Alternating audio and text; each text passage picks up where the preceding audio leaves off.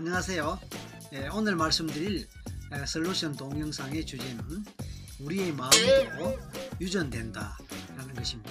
제가 예, 상담 현장에서 수많은 사람들을 상담하고 또 심리 치료를 하는 가운데 자주 경험하고 느끼는 것이지만 예, 우리의 마음도 유전된다는 것입니다. 흔히 유전 이야기를 하게 되면요 DNA를 생각하게 되고 혈통을 생각하게 됩니다. 그러니까 이 조상 대대로 내려오는 어떤 어, 특성, 그 특성이 자손에게 물려 내려가는 것을 생각하게 됩니다.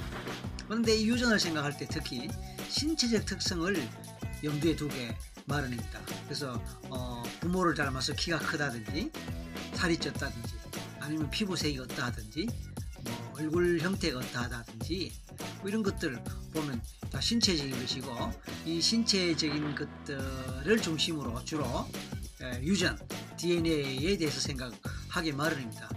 야, 그러나 이 유전적인 그 부분에서는요 신체적인 것만이 아니라 심리적인 것도 같이 이 해당된다는 부분을 좀 이해하시기 바랍니다. 다시 말해서 그 부모님의 이 심리적 특성, 그 심리적 특성도 자녀에게 유전된다 그런 얘기입니다. 말하자면 이제 아빠가 성격이 급하고 욱하는 그런 어, 특성이 있다면 그 특성을 닮아서 자녀도 성격이 급하고 욱하게 된다든지 엄마가 소심하고 겁이 많은 것 때문에 자녀도 소심하고 겁이 많은, 많게 태어나서 또 그렇게 네, 행동하고 살아가는 것을 볼 수 있다든지 뭐 또 아빠가 술을 너무 좋아해갖고 술 버릇이 아주 고약하다면은 어, 자녀도 술을 아주 좋아하고 나중에 이제 이 성인이 됐을 때 아주 고약한 술 버릇을 보이는 것이 꼭 아빠 닮았다 뭐라는 어, 얘기 주변에 많이 듣게 됩니다. 또 마찬가지로 엄마가 굉장히 성격이 활발하고 또 굉장히 적극적이고 생활력이 강하다 보니까 어그 어, 자식도 엄마 닮아서 굉장히 적극적이고 활발하고 생활력이 강하다 뭐 이런 얘기들 주변에서 많이 들을 수 있습니다.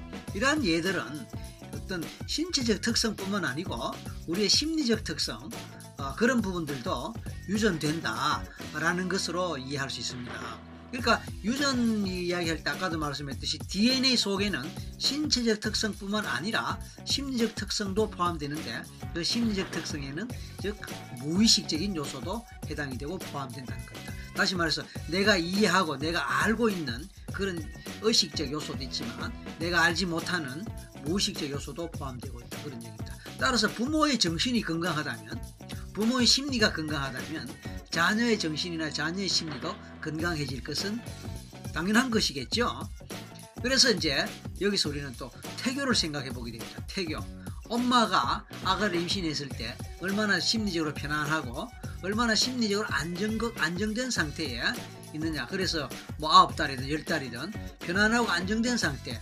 그런 상태에서 어, 그 임신을 하고 있다면 뱃속에 있는 태아는 역시 편안하고 안정된 그 상태에서 제 시간을 보낼 것이기 때문에 그 심리 상태를 태, 태어날 때 그대로 갖고 나게 되고 그 상태로 또 어린 시절을 보내고 평생 동안 그런 성격을 갖는 쪽으로 성장하고 발전하게 되겠죠.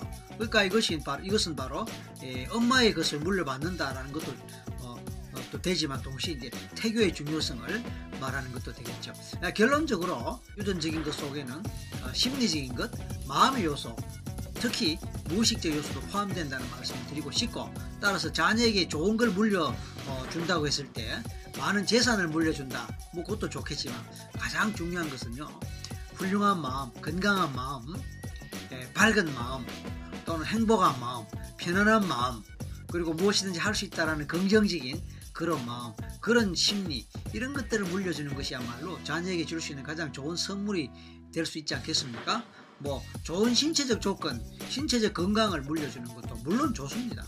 그러나 동시에 마음의 건강, 심리적 건강도 물려줄 수 있어야 되고 또 그런 쪽에도 우리가 마음을 쓸 필요가 있다는 점을 오늘 강조드리고 싶습니다. 그래서 결론적으로 다시 말씀해서 예, 유전에는 마음의 요소, 심리적 요소도 포함되고 심리적 요소, 심리적 특성도 유전된다. 이것이 오늘 제가 말씀드리고자 하는 말씀의 주제가 되겠습니다. 오늘 여기까지입니다. 감사합니다.